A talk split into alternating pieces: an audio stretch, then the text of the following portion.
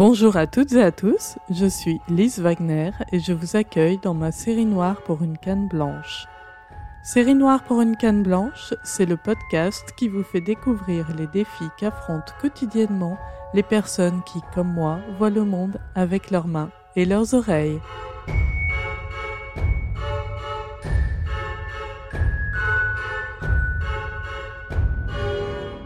Aujourd'hui, pour ce dixième épisode, je vous emmène dans un lieu qu'on aimerait fréquenter le moins possible. Une odeur de désinfectant, un dédale de couloir, des brancards abandonnés, des silhouettes en blouse blanche qui s'affairent d'un pas pressé, vous l'avez reconnu, nous sommes à l'hôpital. L'hôpital, un lieu synonyme d'appréhension pour la plupart d'entre nous. Et pour cause, si l'on y est, si on franchit les murs de cette inquiétante institution, c'est que quelque chose ne va pas pour nous-mêmes ou l'un de nos proches. Et quand on a en plus une vue déficiente, inutile de vous dire que les choses se corsent. Accrochez-vous, nous voilà partis pour une aventure qui promet d'être mouvementée. Quand on entre à l'hôpital, à moins que ce soit en simple visite ou au contraire en urgence, la première étape, c'est d'être enregistré, étiqueté et donc de passer par l'administration. Bien sûr, c'est important. Une opération des ligaments croisés et une amputation, ce n'est pas la même chose et autant ne pas confondre les patients. Mais personnellement, je redoute toujours particulièrement ce passage, puisque rien n'est fait, absolument rien, pour les gens comme moi. Dans un hôpital, comme dans beaucoup d'autres endroits d'ailleurs, une personne avec une canne blanche non accompagnée, c'est un accident, un événement non répertorié. J'ai eu la chance de ne pas fréquenter l'hôpital autrement que pour des visites jusqu'à l'âge de 30 ans passés. Pour la première fois, on m'avait bien prévenu qu'il fallait passer par la case étiquette. Vous savez, c'est le bâtiment orange tout près de l'entrée. Comme il s'agit d'une conversation téléphonique et que je n'ai pas envie d'entrer dans les détails, je ne précise pas que le bâtiment, qu'il soit vert, bleu, jaune ou orange, ça ne change rien, il ne me sautera pas aux yeux. Je garde quand même précieusement cette information pour le moment où je serai sur place et où je pourrai solliciter les passants en leur demandant le bâtiment orange. Et c'est bien ce qui se passe le jour J. Une charmante dame m'accompagne jusqu'à l'entrée du dit bâtiment. Il y a là un préposé à la distribution des tickets. Faussement naïve, je lui demande comment je serai informée quand ce sera mon tour. Je sais par expérience que rares sont les systèmes de gestion de file d'attente qui annoncent les numéros à haute voix. Et quand bien même je saurais quand mon numéro apparaît, je n'aurai aucune information sur le guichet où je dois me rendre. Vu que ce charmant préposé n'a pas de réponse à ma question, je lui demande si exceptionnellement il ne pourrait pas me faire passer en priorité. Ce à quoi il me répond qu'ici tout le monde a une bonne raison d'être prioritaire et qu'il n'y a pas de passe droit. Il daigne quand même m'accompagner jusqu'à un siège où je m'assois docilement. Pour assurer mes arrières, je demande quand même à ma voisine si elle peut surveiller pour moi le défilement des numéros. Mais comme celle-ci est arrivée avant moi, c'est en toute logique que son tour vient avant le mien, et elle disparaît soudain. Mon numéro finit par passer sans que personne ne m'en informe. Ça fait une bonne demi-heure que j'attends quand le préposé au ticket revient vers moi d'un air inquiet. En regardant mon numéro, il lâche un juron sonore et, pour m'épargner une nouvelle demi-heure d'attente, au miracle, il propose de méditer un ticket prioritaire. C'est donc que ça existe. S'il avait pu le faire depuis le début, ça aurait quand même été beaucoup plus simple. Je me retrouve donc très rapidement devant une employée, pas plus aimable, mais qui me remet le précieux sésame, mes étiquettes. Cette scène se répète souvent, à chaque fois que je me rends en consultation dans un hôpital. Sauf qu'aujourd'hui, on a remplacé les préposés au ticket par des machines, et celles-ci ne sont pas plus conciliantes sur l'accord d'une priorité pour les personnes qui ont des difficultés à suivre la procédure. Pire encore, elles ne délivrent tout simplement pas de tickets si l'on n'est pas capable de maîtriser leur mystérieuse interface tactile. Sans le secours de la vue, c'est mission impossible. Mais par chance, je vous l'assure, il existe encore sur Terre quelques êtres humains serviables qui n'hésitent pas à venir en aide à leur prochain. Il arrive quand même souvent que, devant une énigmatique distributrice de tickets, une âme charitable me prête son assistance pour lui faire cracher le précieux bout de papier qui me permettra d'obtenir une place dans la file d'attente. Mais la suite reste aléatoire. Mon numéro de passage sera-t-il appelé à haute voix Va-t-on m'indiquer le guichet où je dois me rendre avant qu'on passe au prochain numéro Comment va-t-on me recevoir Ah, mais vous êtes... Il euh, avait pas un monsieur avec vous tout à l'heure Comment vous allez faire pour aller au pavillon W Vous avez besoin d'aide Oui, je vous le dis, une personne seule avec une canne blanche dans un hôpital, on n'a pas prévu ça. Alors on s'arrange. On appelle une stagiaire, un agent de sécurité, une femme de ménage. Ou encore, dans certains cas, on essaie de vous décrire l'itinéraire. À partir de là, vous allez tout droit pendant 500 mètres et à ce moment-là, vous tournez à gauche et ce sera le bâtiment juste en face. Vous verrez, vous ne pouvez pas le rater. Parfois, je suis tellement découragée que je n'ose pas insister et je pars dans la direction indiquée en espérant que ma boussole et mon podomètre intérieur vont m'aider à atteindre ma destination. En réalité, je sais que va démarrer pour moi un grand jeu de piste que je ne suis pas sûre de gagner. Mais puisqu'il n'y a personne pour m'accompagner et que je suis joueuse, allons-y, on verra bien. Et je vous jure que s'il y a un endroit où l'accessibilité aux personnes handicapées semble avoir été complètement oubliée, c'est dans certains grands hôpitaux, notamment les hôpitaux pavillonnaires. Il existe un étrange contraste entre l'état physique des patients accueillis et l'attention portée à l'aménagement des lieux. Il m'est d'ailleurs plusieurs fois arrivé de collecter quelques blessures entre l'entrée de l'hôpital et mon bâtiment de destination. Je n'ai jamais rencontré ailleurs une telle diversité d'obstacles, des plots anti-stationnement de toutes les formes. Et malgré cette collection improbable, il n'est pas rare de trouver quand même des véhicules stationnés sur les pseudo-trottoirs qui longent les bâtiments.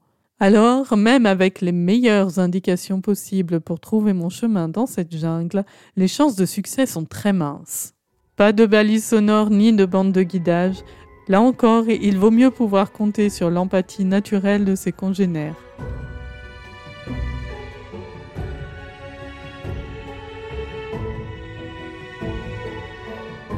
Mais il y a pire, ce sont les documents médicaux. Sans mentir, ce qui m'effraie le plus dans une hospitalisation, ce n'est pas le fait de rester enfermé pendant plusieurs jours, les examens pénibles ou même une éventuelle intervention chirurgicale. Non, ce sont les innombrables documents à lire et à remplir. Formulaire de préadmission, personne à prévenir en cas d'urgence, recommandations, risques encourus, questionnaire d'anesthésie, ordonnance, résultats d'examen, J'avoue que les liasses de documents qu'on nous remet lors d'une hospitalisation provoquent irrémédiablement chez moi une subite envie de pleurer.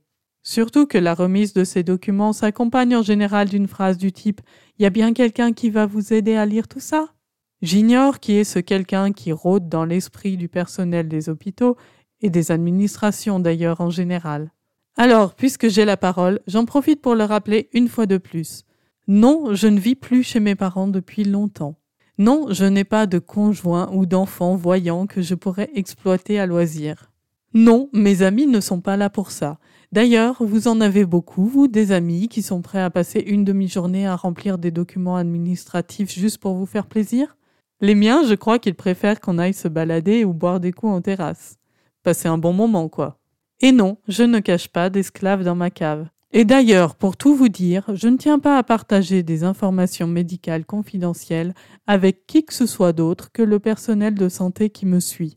J'aimerais tant pouvoir être actrice et autonome de mon propre parcours de soins. Alors oui, quand je me retrouve seule face à la lourdeur des formalités administratives, j'ai simplement envie de pleurer. Comment se fait-il qu'en 2023, tous ces documents ne soient toujours pas disponibles dans des formats adaptés aux différents handicaps, et notamment dans un format numérique accessible avec un lecteur d'écran Parlons maintenant du personnel soignant. Peut-être parce que l'empathie est une qualité très répandue chez le personnel soignant, je n'ai jamais eu trop à me plaindre et j'ai eu d'excellentes relations avec la plupart des infirmières, brancardiers ou aides-soignantes qui se sont occupées de moi.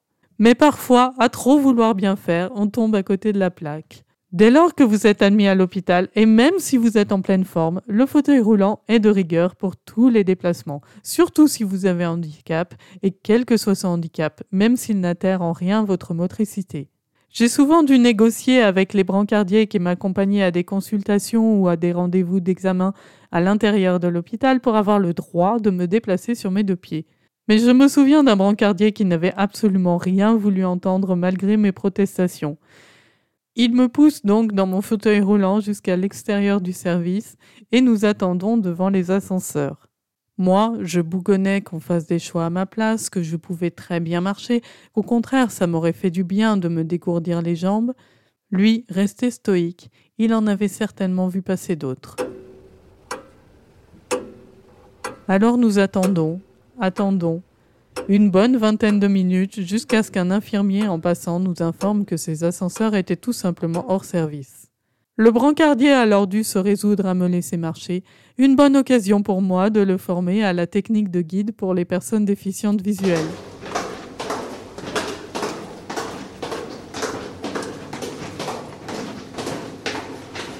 Un autre moment délicat, c'est la prise des repas avec leur lot de devinettes, l'organisation du plateau, le contenu des barquettes, l'ordre des plats de l'entrée au dessert, l'emplacement des couverts, de la carafe, etc.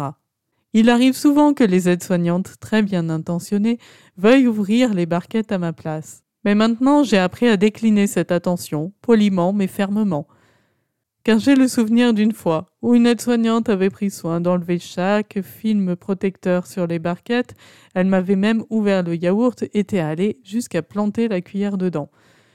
Sauf que moi, découvrant le plateau à tâtons, j'ai trouvé le moyen de mettre les doigts dans la sauce brûlante du plat et, d'un réflexe de douleur, j'ai accroché la petite cuillère du yaourt, le renversant sur ma belle chemise d'hôpital. J'étais bien sûr reconnaissante de cette attention, mais je l'aurais été davantage si elle m'avait informé de sa démarche.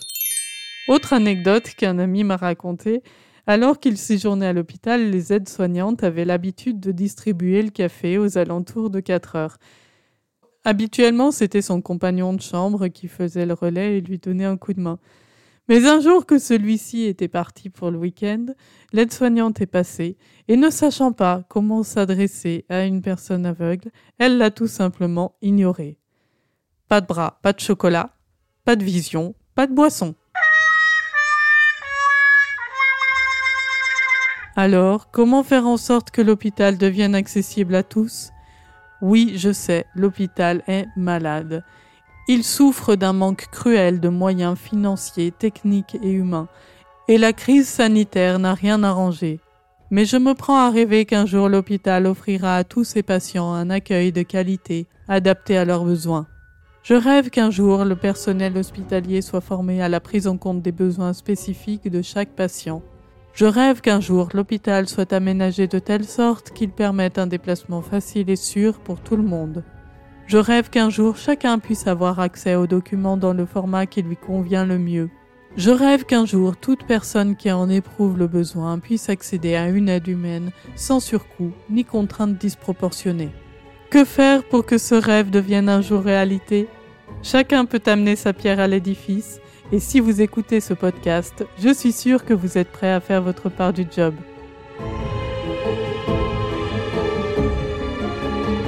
J'espère que cet épisode vous a plu.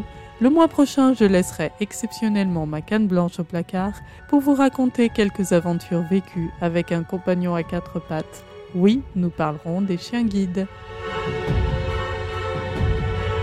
Vous venez d'écouter Série Noire pour une canne blanche, un podcast proposé par Okinea.